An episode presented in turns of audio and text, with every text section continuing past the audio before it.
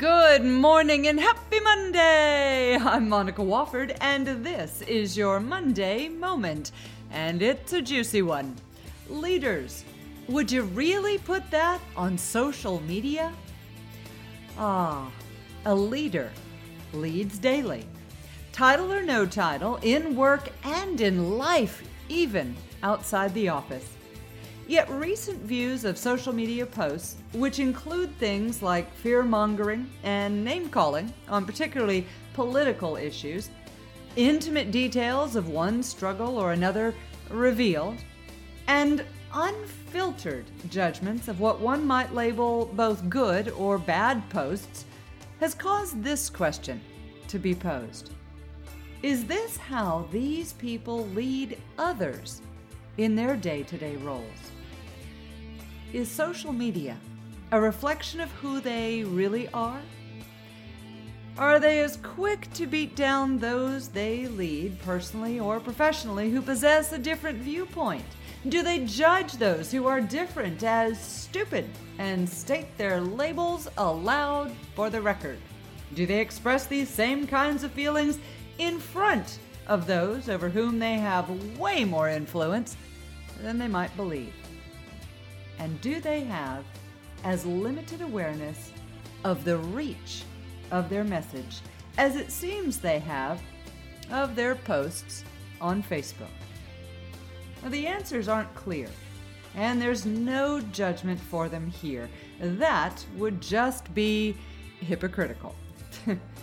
Instead, there's maybe some guidance on staying mindful of the fact that a leader leads daily and is always being observed as an example. And while the goal needs not to be liked nor agreed with by everyone, a good rule of thumb is that leadership skills you wish others to respect and actually follow need to be ever present in daily living, consistent, and genuine in at least these three areas. The first of which, your words matter. Lead them wisely. Now, some would say it would be a truly foolish position to assume that Facebook is, in fact, a microcosm of daily living and the average population.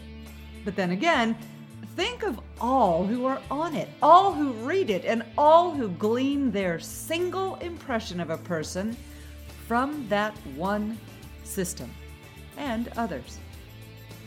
Forget the fact that interviews begin with a review of one's social media presence, and remember that what's said online is quite literally a permanent part of one's reputation.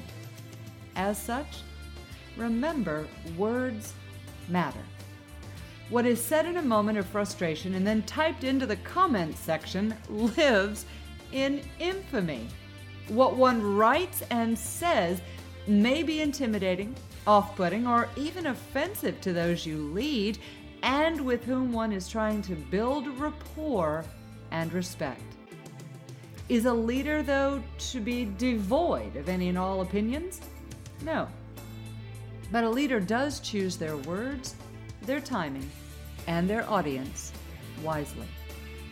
Leaders influence and impact more than just their friends, more than their connections, and certainly often more than they even realize.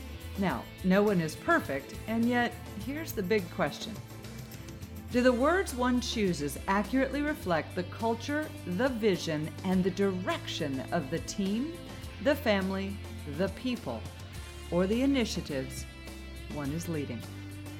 It's a question worth every leader's consideration before one puts another word on social media.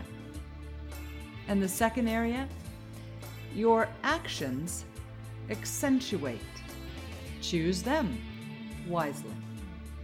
It's also been said it's not what one says, but what one does that matters. More accurately, this depends on context.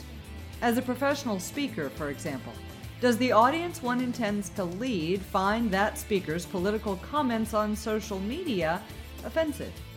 Maybe that's a strategic move, done on purpose. Maybe it was a move for which no thought whatsoever has been given. Or as a director with 10 team members, does one's rant about a recent airline experience improve the beliefs those team members have about that leader's approachability and tolerance for errors?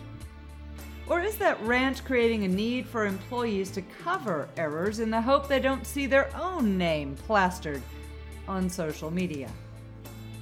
Now, if a leader espouses confidentiality and then reveals a friend's personal story on these oh so public channels, does that also send a contradictory message?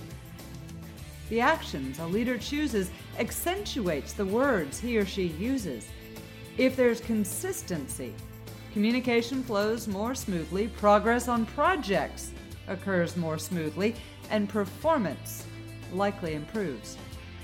Mixed messages and a disjointed relationship between one's words and actions wreck and prevent all three.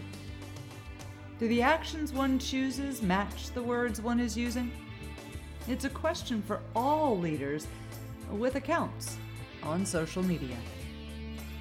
And finally, your self care impacts others. Do it daily. Now, it's being said less, but in previous months of coaching conversations with a variety of management level clients, the phrase, I don't have time to guide and develop others, much less take time to clarify my goals for myself, has come up a good bit. And each time that this was said, it posed a curious question.